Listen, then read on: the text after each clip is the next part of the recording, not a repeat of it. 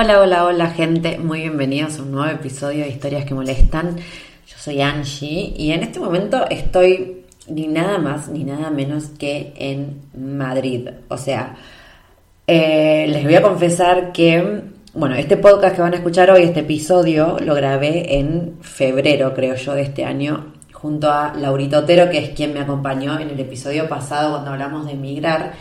Em, y obviamente yo había hecho una introducción, yo las introducciones las hago em, después de grabar el episodio porque me gusta hacer como un mini resumen de lo que se habló. Pero bueno, yo esta, mm, este episodio ya les digo, lo había grabado en febrero. Eh, y creo que a esa altura ni siquiera sabía que iba a venir a Madrid. O sea, en este momento estoy en Madrid, literal, en lo de Laurito Otero, mientras ella se fue de vacaciones. Em, y justamente en este episodio hablamos de lo que significa, lo que implica y qué es lo mejor que pueden hacer si ustedes quieren emigrar a Madrid. O sea, dije, bueno, ya fue. Me puse a escuchar la, la introducción y dije, no puedo dejar, o sea, estando en este momento en Madrid, en lo de Laurita, no puedo hacer una nueva introducción. Así que acá estoy. En este momento Obviamente ahí se cortó un poco la espontaneidad de lo que fue haber grabado este episodio sin saber que iba a estar acá, pero bueno, me parecía que era más loco estar por publicar esto estando yo en Madrid y no solo en Madrid, o sea, repito, en la casa de Laurita con quien grabé el episodio del podcast en un primer lugar, así que nada, buenísimo, tenía que decirlo, tenía que contarles esta situación porque me parece un flash total. Pero bueno, dicho eso, les cuento que, bueno, repito, estoy en Madrid en este momento, era la primera vez que venía a esta ciudad, Llegué hace casi ya una semana. Eh, la verdad que, bueno, pasaron muchas cosas, mi cabeza todavía está en México. O sea, en el medio de todo esto yo me fui a México, eh, cosa que tampoco sabía cuando estaba grabando ese episodio con Laurita ya por febrero, no tenía ni idea que iba a estar en México. Bueno, en el medio estuve en México, eso es algo que todavía tengo que contarles también, eh, que me parece que amerita un episodio de podcast medio de chismes de la vida de viaje. Em, pero bueno, cuestión que hace una semana vine para acá, yo estaba en el Caribe muriéndome de calor todos los días en pelotas en la playa. Y llegué acá y bueno, yo llegué ilusionada porque dije, loco, arranca la arrancó la primavera en el hemisferio norte, o sea, pero bueno, llegué acá, cuestión, me cagué de frío, o sea, hubo días que había 8 grados, 7 grados, me quería morir, hubo dos días que llovió, Hoy a la mañana estuvo divino, pero ahora ya está todo otra vez medio nublado. O sea, yo me quiero morir porque aparte, o sea, tengo un bronceado, quienes me han visto lo saben, tengo terrible bronceado, estoy toda morena, hermosa, divina, y esto me va a durar un día más, como viene en las manos. Se me va a ir a la mierda mi, mi bronceado caribeño y me quiero matar. Pero bueno, nada, salvo eso, la verdad que Madrid me está encantando. Si bien ya les digo, o sea, mi cabeza todavía está medio en México, porque aparte ese viaje fue una cosa de locos. Conocí mucha gente que me pegó de distintas millones de formas posibles, así que mi cabeza sigue procesando eso. Em, pero bueno, mientras me voy acercando un poco a lo que es estar en, Europa, sobre todo estar otra vez en España eh, y bueno, estar en Madrid, que era una ciudad que no conocía. La verdad que eh, por ahora me está encantando. Y mm, encima haber venido, primero que llegué y también otra cosa que no iba a saber es que iba a conocer a Robert de Viajeros Perrunos que estuvo en un podcast acá, ya saben ustedes. Em, yo sabía que Robert era español obviamente, pero no sabía que era de Madrid y no sabía que si bien sabía que en algún momento seguro no íbamos a conocer, no pensé que ya, no pensé que en Madrid y no pensé, sobre todo, que me iba a quedar en su casa. Me quedé cuatro noches ocupando la casa de Robert, que las dos perras, obviamente, durmiendo todas las noches con Chai. O sea, la verdad que, nada, una locura todo lo que está pasando. Yo, mi cabeza no puede más. Eh, pero bueno, súper feliz, obviamente, también estar otra vez en movimiento. Y encima de todo, la razón por la que estoy en Europa es porque vine a presentar el libro acá junto a nada más nada menos que señorita Laura Lazarino, quien ha estado en este podcast tres millones de veces también. Y nada, estamos acá las dos, de hecho el house lo vamos a hacer juntas. Em, y de hecho, una de las noches que yo me quedé en lo de Robert, también vino Lau, estuvimos ahí hablando. Bueno, no, nada, la verdad estoy pasando bárbaro, estoy conociendo gente en persona que no conocía. Y la cantidad de cosas que se vienen, yo no puedo, no puedo, no me da la vida. ¿Se acuerdan que yo necesitaba vacaciones pues si no iba a colapsar? Bueno, nunca pude tener las vacaciones, porque por eso toca hacer un episodio para contarles todo lo que pasó en México. Eh, nunca pude tener vacaciones sé que en algún momento, no sé, me dará un pico de un burnout, pero bueno, nada, por lo menos están viniendo cosas lindas, están surgiendo un montón de planes y de invitaciones, así que bueno, intentando fluir con eso, a pesar de estar muy cansada. Eh, pero bueno, nada, quería contarles un poco de, de, update de mi vida, porque la verdad que de repente de estar siempre en Junín, en mi casa, de repente ahora había pasado por México, Caribe, eh, estuve en Bacalar, que es un pueblo, Nada, bueno, si me estuvieron viendo las historias, vieron que estuve en Bacalar, que me encontré con. Ay, a todo esto, por favor, gente, me encontré con Meli. Meli, otra que estuvo en mi podcast también tres millones de veces. Meli, la chica iraní que viaja como mochilera por Latinoamérica. Eh, nos encontramos en persona, no fue una locura. Fue una locura, todo sigue siendo una locura. Yo no puedo más, no puedo más con esta vida tan emocionante. Em, pero nada, me voy a callar, porque si no, ya saben en qué termina esto, yo no puedo resumir.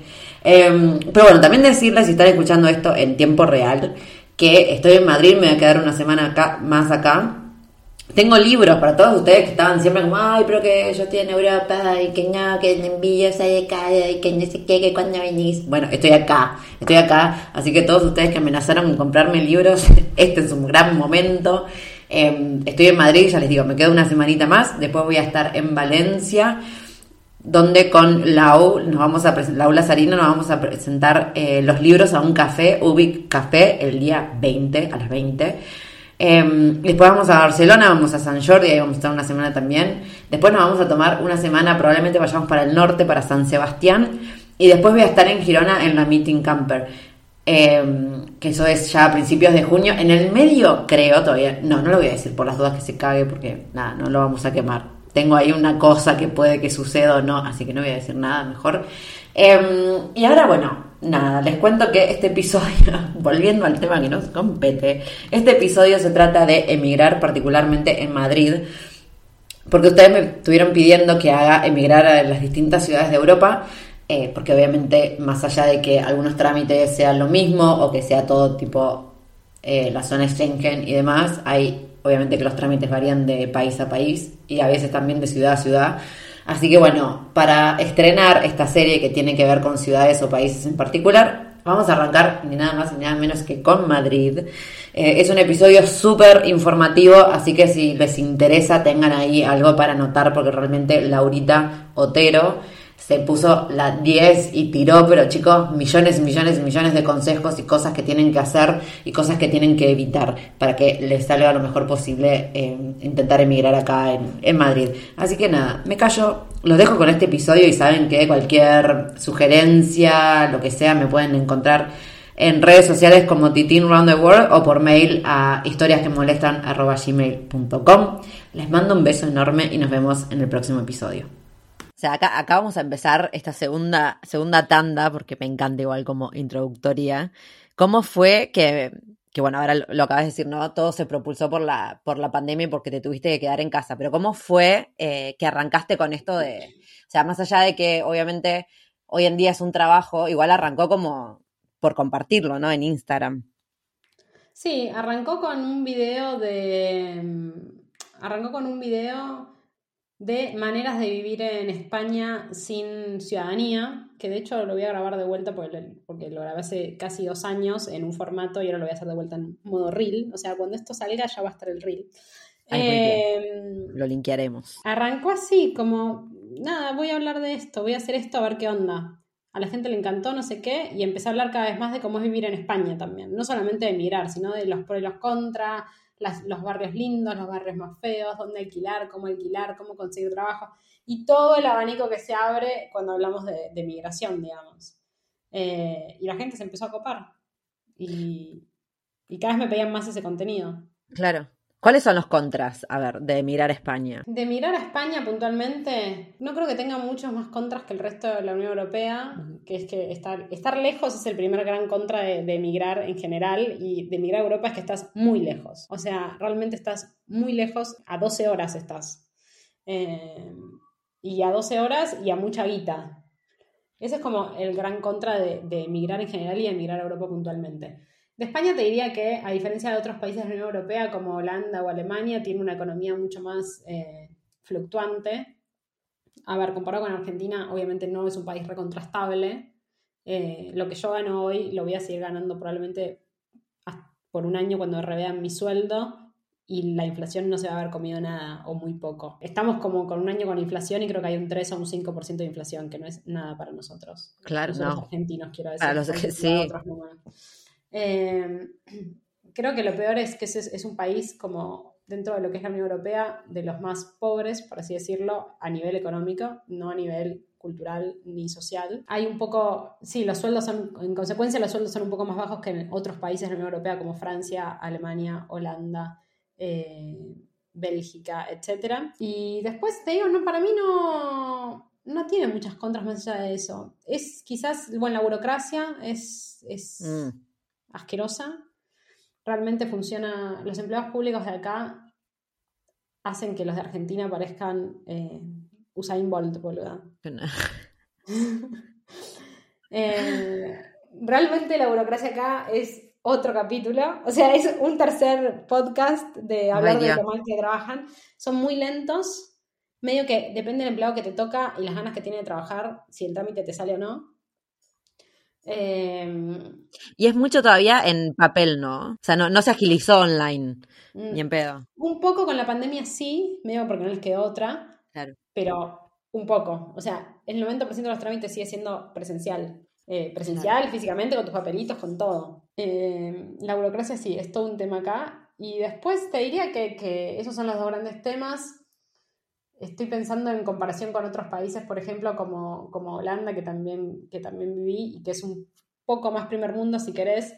Eh, hay inseguridad, obviamente, no al nivel que en Argentina, pero ni de cerca, pero mucha más que en Holanda. Claro. En el sentido de que acabas de noche en un barrio que no está tan bueno y capaz te, roban el celular. No te van a robar con un arma, pero te lo van a punguear si pueden y se van a ir corriendo. Eh, en Holanda eso no pasa. Entonces, obviamente, hay como otro grado de inseguridad muchísimo menor que en Argentina, muchísimo eh, más alto que en Holanda, por ejemplo, o que en otros países más nórdicos, si querés.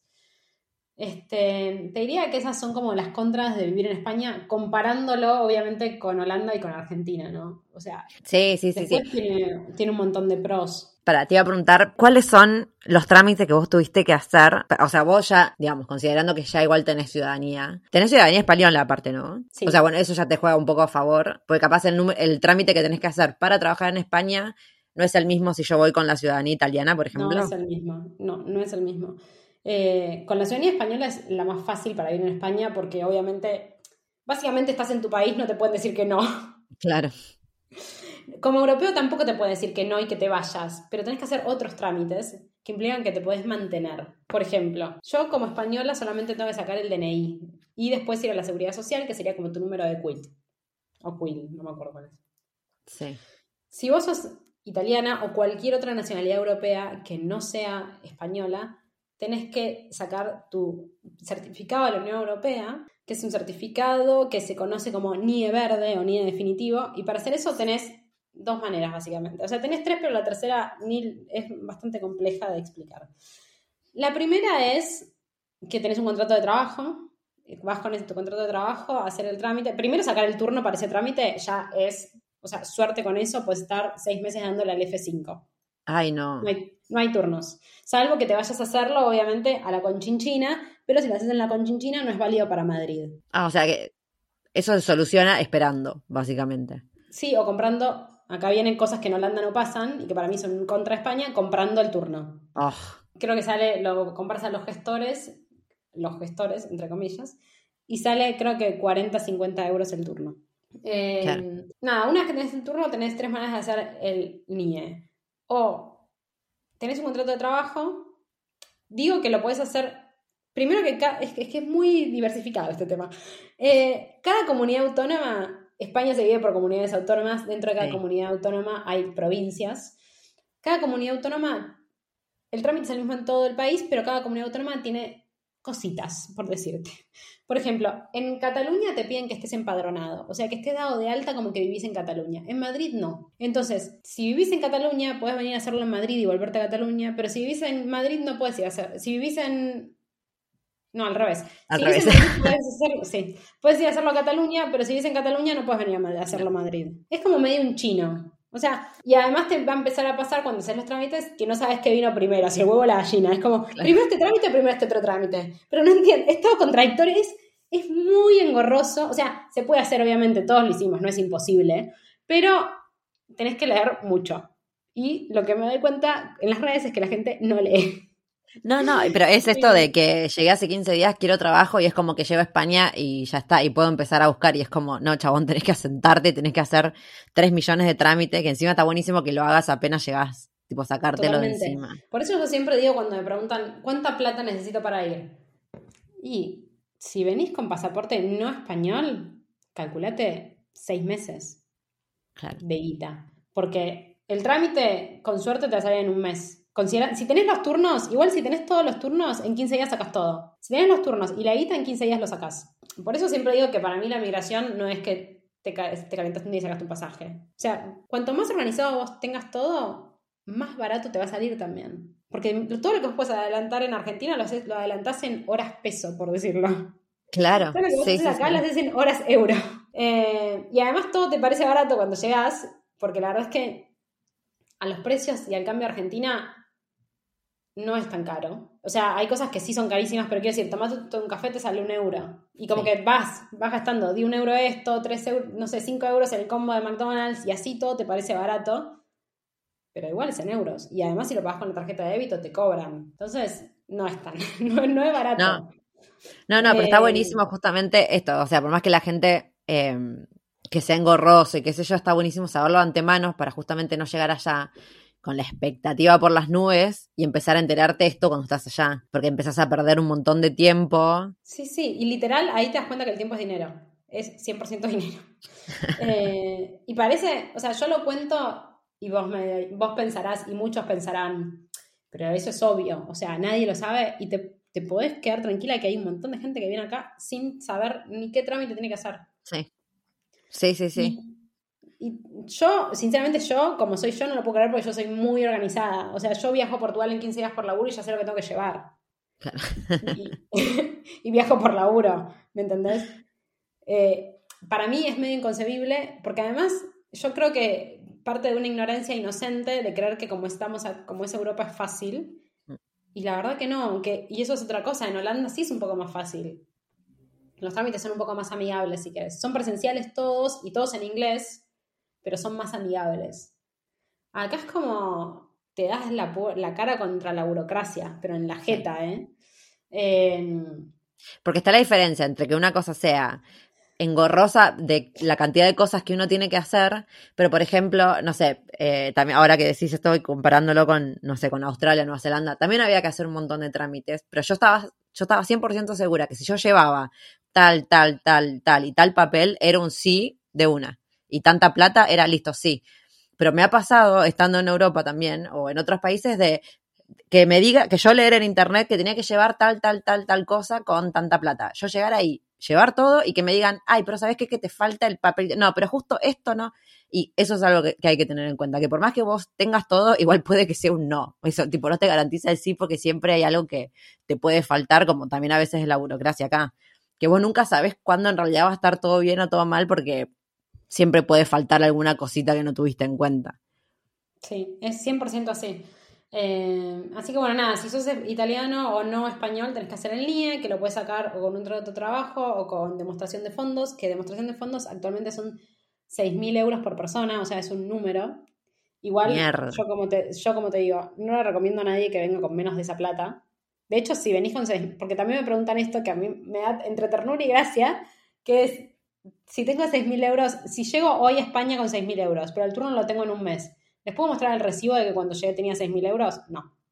o sea, tenés que tener 6.000 euros al momento del turno. Igual es como una pregunta que me da mucha ternura, porque entiendo de dónde viene. Y a la vez te das cuenta que es inconcebible. Ay, no, eh, claro. O sea, vos, si tenés el turno en un mes, tenés que venir con 7.000 euros. Eh, o sea, que son 6.000 euros por persona, por adulto, digamos. Si venís con tu grupo familiar, si venís con tu grupo familiar, es un huevita, son 20.000 euros, más o menos. Uf, volver a pensar eso en pesos, me quiero suicidar. No, no, no, es un delirio. Por eso. Hay otras formas de, de, probar la plata, porque por ejemplo para Australia, yo me acuerdo de las visas que te pedían demostrar los fondos también, no eran tantos, creo que eran eh, 4 mil dólares. Recuerdo que había formas de, demostrar que, por ejemplo, no, no era que literal en una cuenta tenías que tener los 4.000. Por ejemplo, podías sumarlos en dos tarjetas de crédito. una cosa así. ¿En Europa se puede lo mismo? No. Mm. Vos tenés que tener en una cuenta española, o sea, vos tenés que venir acá y abrirte una cuenta en el banco español con tu pasaporte italiano. Ya ahí te fajan porque creo que está algo así de 40 euros bimestral. Bueno. Ay, no. Ahí pones tu plata. Y esos 6.000 euros tienen que estar el día que vos tengas la cita. Y además de 6.000 euros necesitas un seguro médico, y etcétera. O sea, lo más caro igual, obviamente lo más difícil son los 6.000 euros y después un seguro médico anual, o sea, para todo el año, tiene que cubrir un año sí o sí. Aunque vos a los dos días te consigas trabajo, vos tenés que tener el seguro anual. Después, si consigues trabajo, ves qué haces. claro, porque o sea, el trabajo estaría obligado en pagarte a vos, ¿no? Una obra social. No. Ah. Acá la salud es pública, funciona bastante bien. El trabajo, o sea, que te den prepaga es un beneficio. Ok. No es obligatorio ni nada. en Argentina tampoco es obligatorio, por eso estamos muy acostumbrados a que se haga. Acá es como mucho más optativo. Em, y después tenés una tercera, tercera manera, que en general la gente que lo hace lo hace con un gestor, que es darte de alta y sacar el NIE como autónomo, o sea, como monotributista. Como no, claro. Pero es mucho más complejo de hacer. Yo la verdad que ese trámite no lo conozco en profundidad porque las veces que lo pregunté, medio que nada, es como casi que un mito, te diría. Conozco a una persona que lo saqué y le pregunté, ¿cómo hiciste? Lo hice con gestor. O sea, lo mismo que nada. Claro. Eh, Gracias por esa no info para compartir con mis no seguidores. Em, se puede hacer. A la larga te va a resultar más barato que tener 6.000 euros en la cuenta bancaria, pero no, no, lo que no termino de entender es si vos tenés que realmente estar trabajando como monotributista solo dado de alta. Porque muchas veces lo que te dicen es, tenés que estar trabajando como monotributista y ya estar facturando y ya tener clientes acá, porque si no, no tendría sentido. Si no, cualquiera se hace monotributista y sale 100 euros, menos de 100 euros sale hacerte monotributista. Eh, pero bueno, ese es como un gris. En general, casi toda la gente que viene acá lo hace por demostración de fondos, porque si bien es un montón de plata, es la manera más fácil de tenerlo. O sea, vas y lo sacás, sabes que no falla. Claro, ay, no, pero me, claro, sí, es mucha, mucha guita. ¿Estás haciendo la cuenta? Eh, sí, sí, que estoy como intentando, no, ni, ni siquiera estoy intentando hacerla, es como que uno ya cambia tipo 100 euros a pesos y decís, ay Dios mío, o sea, 6 mil no, o sea, claro, es algo para, no, es algo para hacer súper planeado, súper planeado. Por eso te digo, no está para venirse, o sea, no está para venirse en bolas. Claro. O sea, obviamente eh, después se puede, por ejemplo, en ese primer mes, eh, que, tipo, hasta, por ejemplo, con el, el ejemplo este que decías de está bien, es un mes eh, hasta que tengo el turno, entonces tengo que ir con 7000. Bueno, capaz si justo tenés una amiga que te banque ese mes y comes todos los días en un supermercado, capaz no, te gastes 1000 euros en un mes. Obvio, obvio. Ponele, pero menos de 300, o sea, no. no. Igual tenés que, a ver, capaz podés jugártela. Vos mientras vengas acá con pasaporte europeo, no te van a echar de España. Si vos a los, porque lo que dicen es que a los tres meses de vivir en España como europeo, tenés que sacar el NIE, que es como tu documento de que estás definitivamente residiendo en España. Claro. Si vos no lo sacás, no pasa nada, no te van a echar del país, no te pueden echar del país. La otra opción es venir y esperar a que alguien te haga un contrato de trabajo. Lo que pasa es que, ahí entramos otra vez en el huevo y la gallina, casi nadie te quiere hacer un contrato de trabajo si vos ya no tenés nada de alta la seguridad social. Y si vos no tenés nada de alta la seguridad social, tenés que hacerte el NIE para tener la seguridad social. Claro. Entonces es como, entras en una mar de trámites que al final terminás como, bueno, voy con los 6.000 euros porque igual no me puede, aunque no tengas los 6.000 euros, con 3.000 euros te tenés que venir, porque, porque sí. Porque es lo que te cuesta, o sea, sí, sobre todo, no es sé. que es lo que te cuesta vivir. A ver, obviamente, si no alquilás no te cuesta 1.000 euros por mes vivir. Siempre calculan que el salario mínimo acá está aproximadamente en 1.000 euros por mes. Muy aproximadamente, porque en realidad es un poco más o un poco menos, depende cómo te paguen. Pero por eso, un promedio, digamos, mil euros por mes. Con mil euros se supone que vos tendrías que poder alquilar, que en Madrid con mil euros alquilás una habitación, o sea, alquilás o un monoambiente muy chiquito o una habitación. Eh, no digo alquilas un monoambiente porque un monoambiente sale mil euros, digo alquilas un monoambiente porque para alquilar un monoambiente que sale como muy barato, 600 euros, te van a pedir en general, si vas por inmobiliaria o muchas veces por un directo también, que tu sueldo, que ese, que ese gasto represente máximo un 40% de tu sueldo. Entonces, para alquilar algo que sale 600 euros, necesitas mucho más de 1000 euros. Ay, Dios mío, claro. Entonces, por 1000 euros vos tenés que poder, si recién llegas alquilar una habitación, que sí, porque por 250 euros para arriba con 6, comer, viajar en metro o, bueno, si querés viajar en metro, puedes caminar. Madrid, si estás en una zona más o menos céntrica, es, es bastante chico para los que venimos de Buenos Aires, sobre todo. Eh, ir a entrevistas de laburo, comprarte ropa si necesitas para ir a una entrevista de laburo, lo que sea que quieras hacer. Tampoco es que los primeros meses son duros, pero uno, la idea no es que vengan acá a sufrir. Es como que venís con la guita suficiente para bancarte ese primer mes viviendo normal o menos de lo, de lo que sería normal para uno en su país de origen. Pero tampoco viene uno acá a pasarla mal. Entonces, idealmente yo siempre digo, bueno, calculemos mil euros por mes. Si te venís a apostar conseguir laburo, yo te diría 3.000 euros porque tres meses le tenés que dar. Ponele que lo estirás y con 3.000 euros estás el doble de seis meses, algo te tiene que salir. Pero la mayoría de la gente, para ya estar instalado y, y que todo sea más fácil, viene con los 6.000 euros, hace el NIE y ya se queda más tranquilo. Cada vez depende, sí. Sí, depende de la forma en que la quieras hacer y también, bueno, las posibilidades que, uno tiene. Pero bueno, está bueno saberlo, o sea, cómo se debe hacer. Y en España se cobra por mes, ¿no? En España se cobra por mes, sí. Eh, y se puede cobrar, esto es lo que yo decía, en 12 pagos. O sea, acá los salarios siempre se ven en el anual. O sea, vos buscas un trabajo y te das el salario anual. Yo siempre compartí en redes y está en mis destacadas, si lo quieren ver, una calculadora de salario donde vos pones el anual y te dice cuánto te va a quedar por mes, para que más o menos se den una idea, porque es muy difícil cuando recién llegas, y es muy difícil ahora inclusive para mí. Si no es lo que yo gano por mes, si, si me dicen, no sé, en lugar de 20.000 euros, 40.000 euros, yo ya no sé cuánto ganaría. Claro. Porque además, a más ganas, más te, más, impuestos te retienen, claro. claro. Eh, entonces, siempre comparto una calculadora de salario donde vos pones el anual y te dice por mes cuánto ganarías. O sea, calcula más o menos, acá te pueden pagar el anual, que es el mismo, te lo pueden pagar o en 12 pagos, o sea, en 12 salarios, o en 14 salarios. A la larga vas a ganar lo mismo. La diferencia es que lo ganas en 12 veces o en 14. Ay. Eh, ¿cómo, cobran los que cobran en 14? No tengo idea. No conozco a nadie que cobra en 14, pero sé que hay gente que cobra en 14 porque una vez dije no conozco a nadie que cobra en 14 y vino, gente a decirme que cobraba en 14. claro. Qué locura. Ay, eso no tenía ni idea. Igual, un mundo. ya te digo, en mi experiencia no conozco a nadie personalmente que cobre en 14 pagos. No entiendo cómo les pagan en 14 pagos, capaz cada 20 días, no sé. Porque no lo cobran, no es que cobran 12 más 2 como si fuera un aguinaldo, ¿eh? cobran en 14 veces. Evidentemente. o sea, cada dos semanas, una cosa así. Sí, sí, cada dos semanas o cada 20 días, no sé. No, tengo idea cómo. Dios, para, porque ya si tengo el cerebro como calculando y haciendo todas las cosas que hay que hacer, Dios mío. Pero bueno, vos para, porque arrancaste con este proyecto de ayudar a, la gente que quiere emigrar, que se transformó de simplemente compartir un video en Instagram, eh, en un formato que asumo que era el IGTV, sería, si no era el Reels. Exactamente. No, Reel, no existía todavía. No existía en ese momento, claro. Bueno, arrancaste ahí con IGTV, viste que había un nicho, que mucha gente estaba interesada y demás. ¿En qué mutó eso? ¿Qué es lo que estás haciendo ahora? Porque ahora aparte estás en Madrid. Creo que ya lo habíamos aclarado por las dudas. Estás instalada en Madrid, están los dos trabajando, tenés tu hogar básicamente que están alquilando, pero no importa, es como el primero así fijo. ¿Cómo, fue ese cambio? ¿En qué estás ahora? Bueno, ahora primero quiero aclarar que yo tengo un trabajo de oficina, no vivo de lo que hago en Instagram, porque, no, no, no. porque me lo preguntan y realmente quiero aclararlo. O sea, yo lo hago a veces en mi área de trabajo, espero que nadie, que ninguno de mis jefes escuche.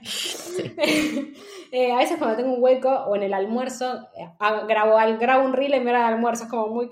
si vos entras en mi casa a las 2 de la tarde, estoy comiendo ensalada y grabando un reel a la vez. Eh, yo tengo un trabajo de oficina normal, trabajo para una empresa, una agencia de publicidad, eh, haciendo toda la parte de contenido en redes sociales, que es lo mismo que hacía también en Holanda y en River. Ese es mi trabajo, digamos, de 10 a 19. Sí. Y después, eh, cuando tengo tiempo, cuando puedo, que me encanta hacerlo y que en general todos los días le dedico, trato de dedicarle más o menos una, una hora o dos horas por día, hago contenido para redes sociales. En ese contenido que armo hay desde inmigración a España y un poco a otros países también hay, eh, desde trámites, que es lo que menos hago porque la verdad es que no, es como habrán visto en, esta, en estos últimos 20 minutos, es bastante aburrido y tedioso, eh, hasta cosas que tienen que ver más con calidad de vida o estilo de vida acá en España. Por ejemplo, ¿dónde, dónde se cobra más? ¿En qué ciudades es más barato alquilar? Eh, ¿Qué barrios son mejores para vivir en Madrid? ¿Qué barrios son mejores para vivir en Barcelona? ¿Por qué me gusta más Madrid que Barcelona? Cosas por el estilo. Y todo esto fue mutando a que yo cuando llegué, que hablamos esto de pasarlo mal, de los ocho meses que pasé en Barcelona, también la pasé muy mal porque no conocía a nadie. Claro. Que es medio raro porque todo el mundo en Barcelona conoce a alguien, pero yo no conocía a nadie. O sea, debo ser la única persona que no conoce a nadie en Barcelona. Eh, entonces, estaba en la pandemia, estaba sin trabajo, no conocía a nadie, estaba muy sola. Eh, no me quería volver a Argentina, pero me quería volver a Holanda ayer. O sea, me quería volver a Holanda ya. Lloraba de lo que extrañaba Holanda y mi grupo de amigas de Holanda y demás. Y ahí fue donde ahí fue donde, y, a pesar, y después de mucho tiempo y de pensarlo, que me di cuenta que también, que esto que me pasaba a mí de sentirme sola, le debe haber pasado a un montón de, de gente. Claro. O sea, no puede ser que yo sea la única que llegó a un país donde no conocía a nadie. No puede ser que todos hayan llegado y tenían amigos. No me lo creo. me están mintiendo. No me creo que llegaste, que te mudaste de, de hace 12.000 kilómetros y tenías acá 15 amigos. O sea, capaz tenés esa suerte, pero no puede ser que todos tengan esa suerte. claro. Entonces dije, acá hay algo que, que me gustaría que pase, que no está pasando, que es que sea un poco más fácil generar vínculos. O sea, conocer gente, hacerme amigos, hacerme amigas. Yo extrañaba a mis amigas, obviamente, a mi grupo de Holanda, a mi grupo de Argentina. No tenía un grupo de contención. Estaba como con Rodri. Pobre hombre. Pobre hombre. Yo, literal, y este creo que fue el momento en el que esta parte, agéndenla porque es graciosa. La agarraba a Rusia, mi gata, y le decía, sos mi mejor amiga. O sea, era mi única amiga, no es que era mi mejor amiga, era mi única amiga. Eh, realmente estaba sola, no, a esta altura ya estoy más allá de todo, obviamente no tengo problema en decirlo, pero en ese momento cuando realmente lo estaba pasando, era muy duro afrontar esa realidad de que estaba tan sola. Que le hablaba a la Eh, gata. Que la hablaba a la gata y le decía, soy mejor amiga. Eh, pero viéndolo en retrospectiva, me doy cuenta que, que fue muy normal. O sea, y que es normal que pasen momentos en los que uno está sola, que no, que no vas a llegar a un país donde no conoces a nadie y a los dos días vas a tener amigos. O sea, es muy, es muy romántico pensar eso y es una de las cosas que pensamos cuando estamos por emigrar, que va a ser súper fácil adaptar socialmente y eso implica tener amigos en dos días, porque está lleno de argentinos o porque no. Entonces, eh, hablando de esto, tengo una, bueno, ahora es mi amiga, que una, en ese momento era una conocida, que es psicóloga, que vive acá en Madrid, y que un día hicimos un vivo juntas hablando sobre, bueno, las emociones al emigrar, ¿no? Lo bueno, lo malo, lo duro. Y después quedé en contacto con ella y le dije, mira, yo cuando llegué me pasó esto, yo pensé que era la única persona a la cual le pasaba, pero hablando con vos me di cuenta que a vos te lo dice otra gente, que evidentemente le pasa a todo el mundo y que acá hay un espacio que falta. O sea, acá hay un espacio de gente que busca gente. Que o sea, busca gente. Acá hay un espacio de gente que, como yo, no tiene amigos y realmente necesita ese vínculo. Y hay gente que necesita sentir que lo que le pasa no le pasa solo a ella o a él. O sea, que estar solo cuando emigras es normal, que sentirte que no terminas de encajar es normal, que sentirte incómodo es normal, que no adaptarte es normal, que todo eso lleva tiempo también. Entonces me junté con Juli, que ahora es mi amiga y mi socia, y armamos eh, unos, unos talleres que son, lo hacemos para mujeres porque realmente creemos que, eh, primero porque nos sentimos más cómodas hablando del tema entre mujeres, eh, Sí. a ver, mujeres y autopercibidas como mujeres, ¿no? Sí, Obviamente. sí, sí, sí. Eh, nos sentimos más cómodas hablando con mujeres, sentimos que hay más facilidad en la mujer de exponer lo emocional.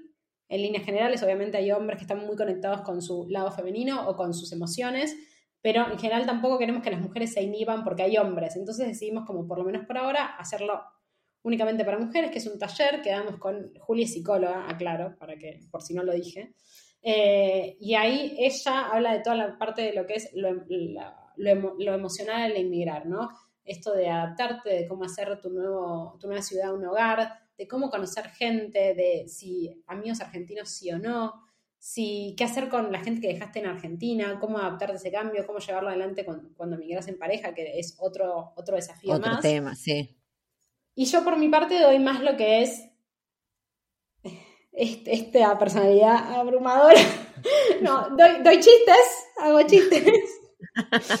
Eh, hago un stand-up. cuento todas estas tragedias que me pasaban con la gata. Eh, no, y por mi parte doy toda la parte de que, que, tiene que ver con networking laboral, cómo conocer gente, cómo contactarte con gente para pedir trabajo, cómo mandar tu currículum y demás, que yo siempre aclaro, no soy ninguna profesional, lo aprendí haciéndolo. No es mi trabajo, yo no trabajo en recursos humanos.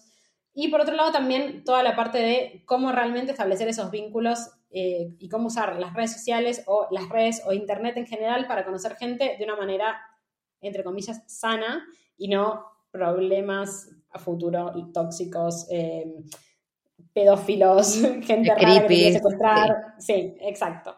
Eh, así que entre las dos vamos a ese taller que, que, dura tres horas casi, porque obviamente en el medio hacemos ejercicios para que las chicas se conozcan entre ellas y demás comemos facturas argentinas que nos preparan, eh, nos preparan chicas argentinas que viven acá y trabajan y viven de eso. Así que sí, además el espacio que tenemos donde lo hacemos, la chica también es una chica italiana que vive en España, entonces como que siento, hay una sinergia que se genera que está buenísima. Claro. Eh, y así que tenemos ese espacio que, que, lo hacemos más o menos cada tres o cuatro meses, que ya hicimos tres ediciones, por suerte, y, y viene saliendo bien. Y después empezamos a hacer hace poco nuevas actividades como más abiertas a inmigrados o no inmigrados, hombres o mujeres o niños. Por ejemplo, este fin de semana tenemos un escape room. Entonces, ¡Uy, qué divertido! Y está buenísimo. Nos encargamos de alquilar el lugar, de difundirlo y de venderlo, digamos. Claro. Yo acá quiero decir algo. Eh, que me parece buenísima la idea, porque también hay otra cosa que, aclaro, que capaz a algunas personas les parezca obvio, pero a otras, capaz si no salieron nunca de Argentina, no, no lo sepan o no lo entiendan, que es que nosotros estamos muy acostumbrados los latinos a, a tener un tipo de vínculo que el europeo no tiene, ni el europeo ni, ni en Oceanía tampoco conocí, o sea, sí me sentí, por ejemplo, para dar un ejemplo, me sentí mucho más cómoda culturalmente en Asia de lo que me he sentido a veces en Europa o en Oceanía. Eh, esto quiero decir, hay mucho, o sea, los europeos, en para hacer una generalización, ¿no? obviamente habrá personas para todo tipo, pero en general son, son muy independientes, son gente que, que hace todo sola. En, en, Australia también, como que obviamente tienen sus grupos de amigos y demás, pero esto de, de, estar tanto juntos, de lo que decías hoy de Holanda, que por ejemplo no se conocen las casas entre ellos, eso es recontra latino. Entonces, por eso también se dificulta tanto, porque uno dice, ay, ¿cómo, ¿por qué voy a hacer un taller para conocer gente? Es que realmente cuando vas a un país donde la cultura es tan distinta, necesitas ese cariño que te lo da otro latino, la verdad. O sea, hay cosas que nosotros entendemos por la forma en que nos relacionamos desde siempre, que no es lo mismo, más que, que nos parezca esto que, que no sé qué, ay, España nos parece súper cercano porque hablamos el mismo idioma y qué sé yo, yo de verdad literal me sentí más cómoda culturalmente por algunos tipos de cosas, por ejemplo, en el vínculo, estando en Irán, que la gente se juntaba en grupo todo el tiempo, hacía todo en familia, era todo grupo, tipo, no sé, hacían picnic, qué sé yo, que estando en Europa. Porque es, no sé, es, otra forma de vincularse, así que me parece perfecto y recontra válido eh, estos talleres que están dando, porque realmente uno siendo argentino lo recontra necesita. Necesitamos estar en grupo. Inclusive Inclusive hay, hay mujeres de, de, Colombia, de Uruguay, del otro día hay una chica de República Dominicana. Evidentemente es algo que nos pasa como más a todos los que migran y sobre todo a los latinos. A los latinos, sí, sí. Porque aparte, fíjate esto de que nosotros, no sé, que yo ahí me encanta y que me emociona, que tipo, ay, todos los latinos somos hermanos y que no sé qué, que tipo, Latinoamérica un continente, pero bueno, es solo un país porque somos todos amigos. Y que es verdad, ahora vos, o sea, viajando, te encontrás con otro latino y te hablas como si fueras tipo el mismo país y vos nunca vas a ver, no sé, si por ejemplo, me ponele, te digo, me voy a Australia y me encuentro con un chileno y es como, eh, ¿qué hacer? No sé qué, y enseguida te haces amigo. Pero no es lo mismo que en Australia se encuentre un italiano y un español. No va a serlo. No es como, eh, europeo, que. O sea, no. Pero nosotros nos sentimos hermanos entre todos los latinos. Es así. No lo había pensado, pero es verdad. Jamás, creo que jamás me imaginaría un español y un italiano haciendo lo que haríamos nosotros con un colombiano o un chileno. Por eso, eh, es que es re loco. Lo mismo.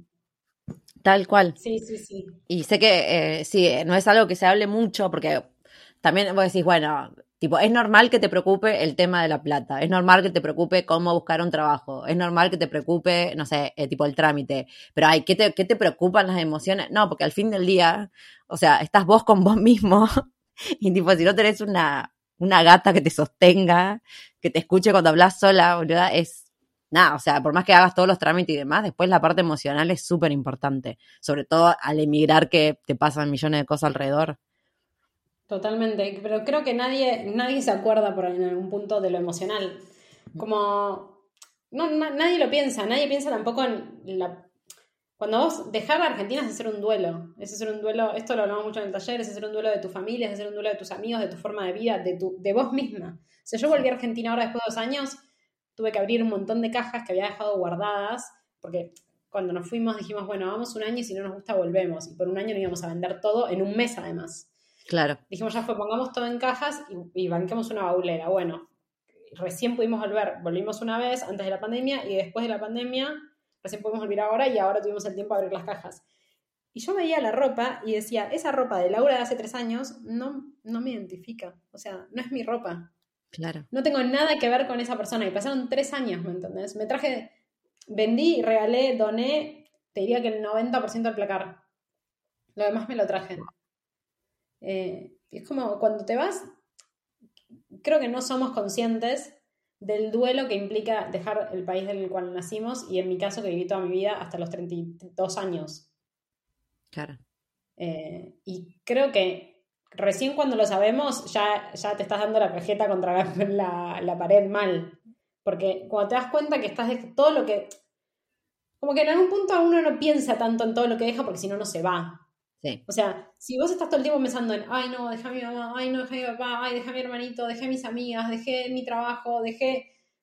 Si pensás en todo lo que dejas bueno, y no te vas más, porque estás dejando tu familia, que es como lo más preciado que tenés, ¿me entendés? En pos de mirar un futuro y construir para adelante. Es muy difícil, entonces yo creo que tanto no lo pensás.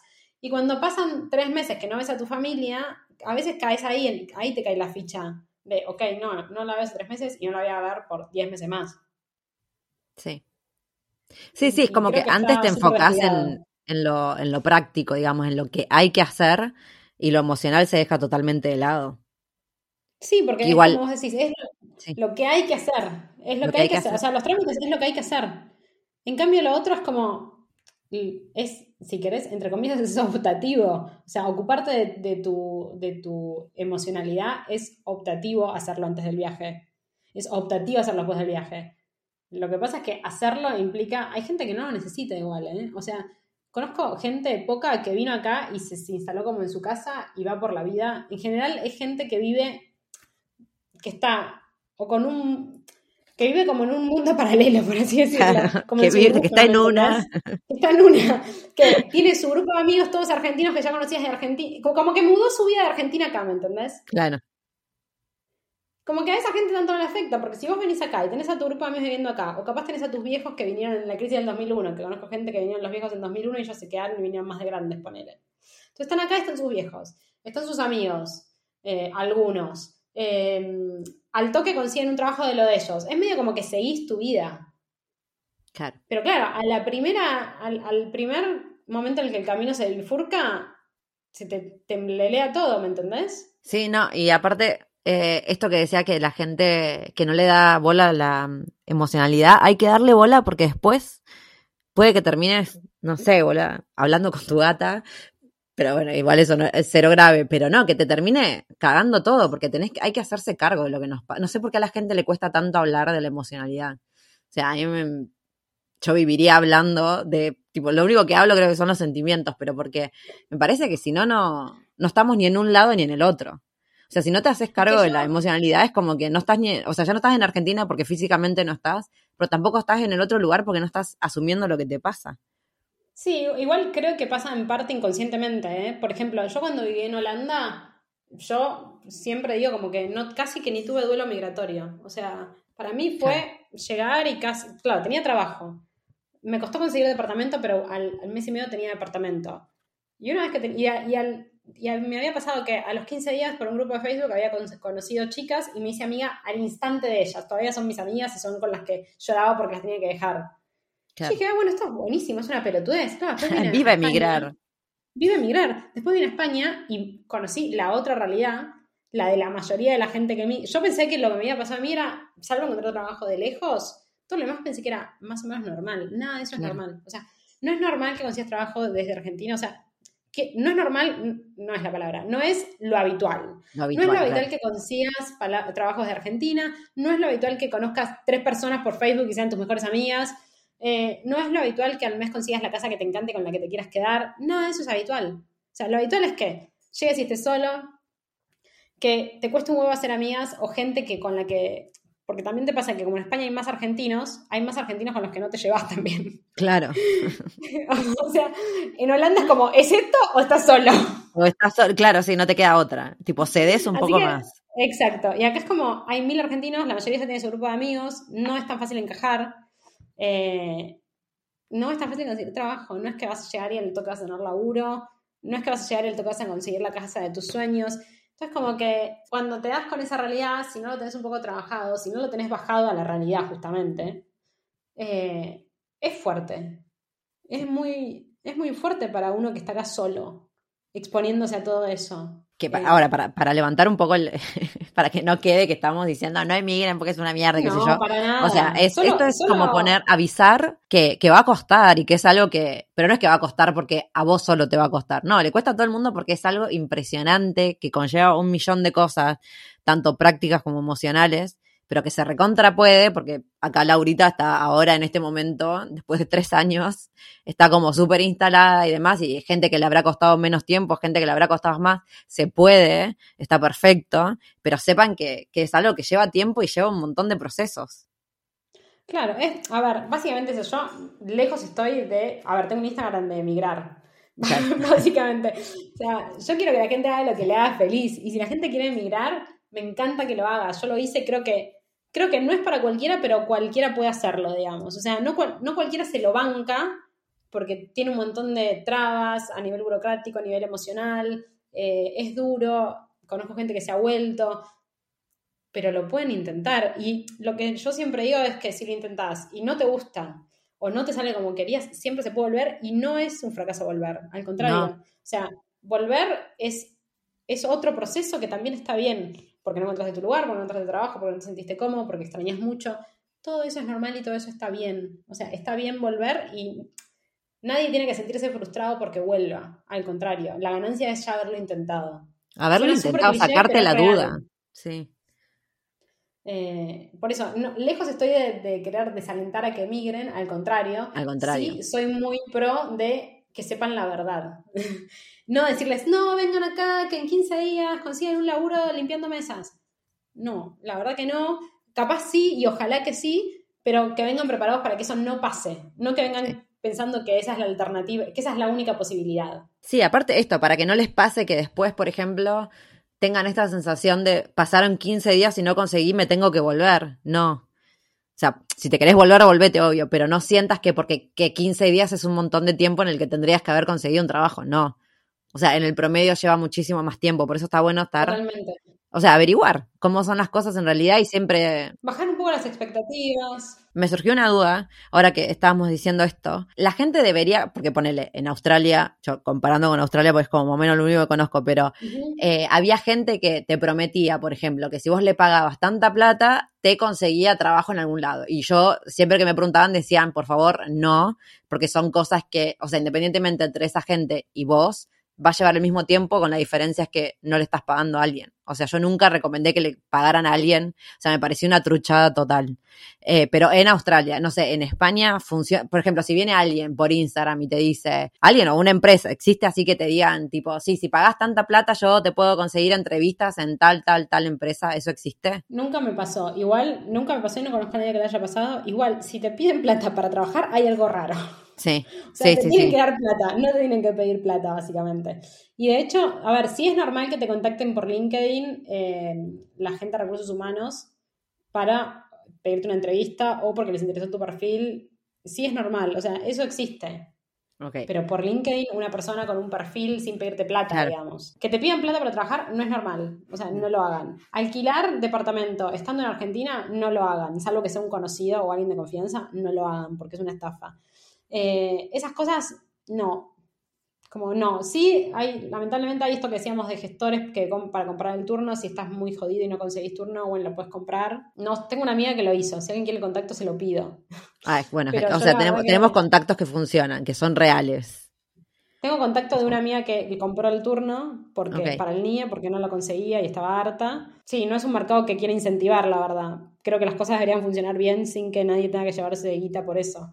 Pero bueno, entiendo igual que ante la urgencia de conseguir el turno Sí, esta es alternativa por lo menos. Bueno, pará, ya para ir cerrando, porque si no te voy, a, te voy a tener acá mil horas. ¿Cuáles son los otros no? Así, eh, me encantó este de, avisar que por favor no reserven un alquiler estando en Argentina. O sea, eso se va a ver en persona. A ver, si es, una, si es un Airbnb, todo bien, obviamente. Claro. Pero digo, si lo encuentran en un grupo de Facebook, alguien ofreciendo mm. un departamento y pidiendo plata, no. No. Eh, Salvo que puedan chequearlo de alguna manera, que alguien que esté acá pueda ir a ver el departamento por ustedes. No, si no, no. Eso es un no seguro. Pensar que van a conseguir trabajo en 15 días, no vengan con ese chip, capaz sí, pero probablemente no. Y está todo bien. O sea, no son, no son los tiempos de encontrar trabajo en 15 días. Eh, eso que sepan que no es así. Em, no sé qué otro, qué otro no tengo. Creo que, no hay ya, ya, dijimos un montón también, bueno, esto de, de pensar que va a salir todo al toque eh, o que la burocracia es... Y vengan con paciencia. España es un muy buen país para vivir, a mí me encanta, estoy muy feliz de haberlo elegido, tiene un clima hermoso, tiene unos paisajes espectaculares para viajar, es hermoso, habla el mismo idioma, los españoles son muy, en general, solo tuve buenas experiencias y son muy eh, acogedores, por así decirlo. Ahí el otro día hice uno en el trabajo, mi, mi, un tipo me dijo, un tipo en una reunión me dijo, voy a hablar con tal y después a vos, Laura, te cojo luego. Y empecé roja de vergüenza, bueno. Eh, sí, sepan que acá decir coger está todo bien, no, no quiere decir que te van a venir a culear. No, claro, no, se asusten. No, no se asusten ni se rían en reuniones de trabajo, como dice yo, la adolescente que lleva dos años viviendo acá y todavía se ríe de estas Se sigue riendo de lo mismo, sí. Em, no sé, que creo que no tengo más no. ¿Y cuál es un gran sí? Despidámonos con un gran sí de España. ¿Un gran sí de España? Y que es, que es un país muy conectado con nosotros, con, más allá del idioma, creo que yo soy nieta de inmigrantes y creo que cualquier persona que tenga un pasaporte europeo se va a sentir muy identificado con, o con España o con Italia. Eh, es un país que ofrece una adaptación bastante fácil porque las costumbres, si bien no son iguales, son bastante parecidas. Eh, el idioma ya te allana muchísimo el camino, hace que todo sea más fácil. Em, casi siempre hay sol, por lo menos si están de Madrid para abajo, salvo que se vayan a Galicia o a País Vasco, siempre hay sol, lo cual es hermoso, tiene unos cielos turquesas todo el año. Esto lo valorás después de haber estado nueve meses en Holanda. hagamos eso claramente. Creo que, hay sol. Creo que, creo que como argentinos no nos damos cuenta, o por lo menos como porteños, no nos damos cuenta el buen clima que tenemos, salvo la humedad, en relación al resto del mundo, básicamente. el clima de Buenos Aires, más allá de la humedad que es asquerosa, es precioso. Eh, no, no sé, para mí son, la verdad es que estoy muy contenta con España, creo que es un país que tiene mucho para dar.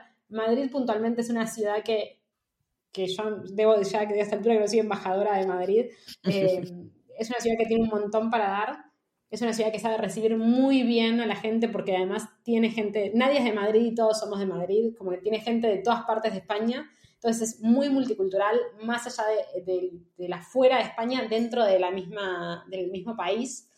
Eh, hay mucha gente que es española y que emigró a Madrid, entonces también es mucho más fácil como generar vínculos con españoles. Y nada, es una cultura hermosa que tiene un montón para dar y la verdad que para mí es un gran sim venir a vivir a España. Ay, me recontra. Sí, ya estoy planeando emigrar. No, no por el momento no, estoy pensando en emigrar. Sí, no estoy pensando en emigrar, pero la verdad que, que Madrid no conozco y posta me, me está picando mucho el bichito. Eh, Lau, te quiero recontra agradecer todo este tiempo que fue larguísimo. Eh, espero que no te pique mucho la garganta por haber hablado tanto. Pero me diste bocha de información que yo sé que le va a recontra servir a la gente. Así que bueno, por último, ¿cómo te encontramos en las redes sociales? Y, bueno, para contactarte para el taller, si alguien está emigrando, está por emigrar, saber que tienes espacio disponible.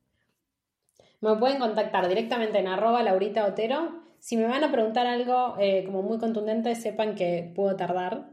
Em, y nada, casi toda la información que, dije está en mis redes sociales, está o en el feed o en historias destacadas, está todo ahí.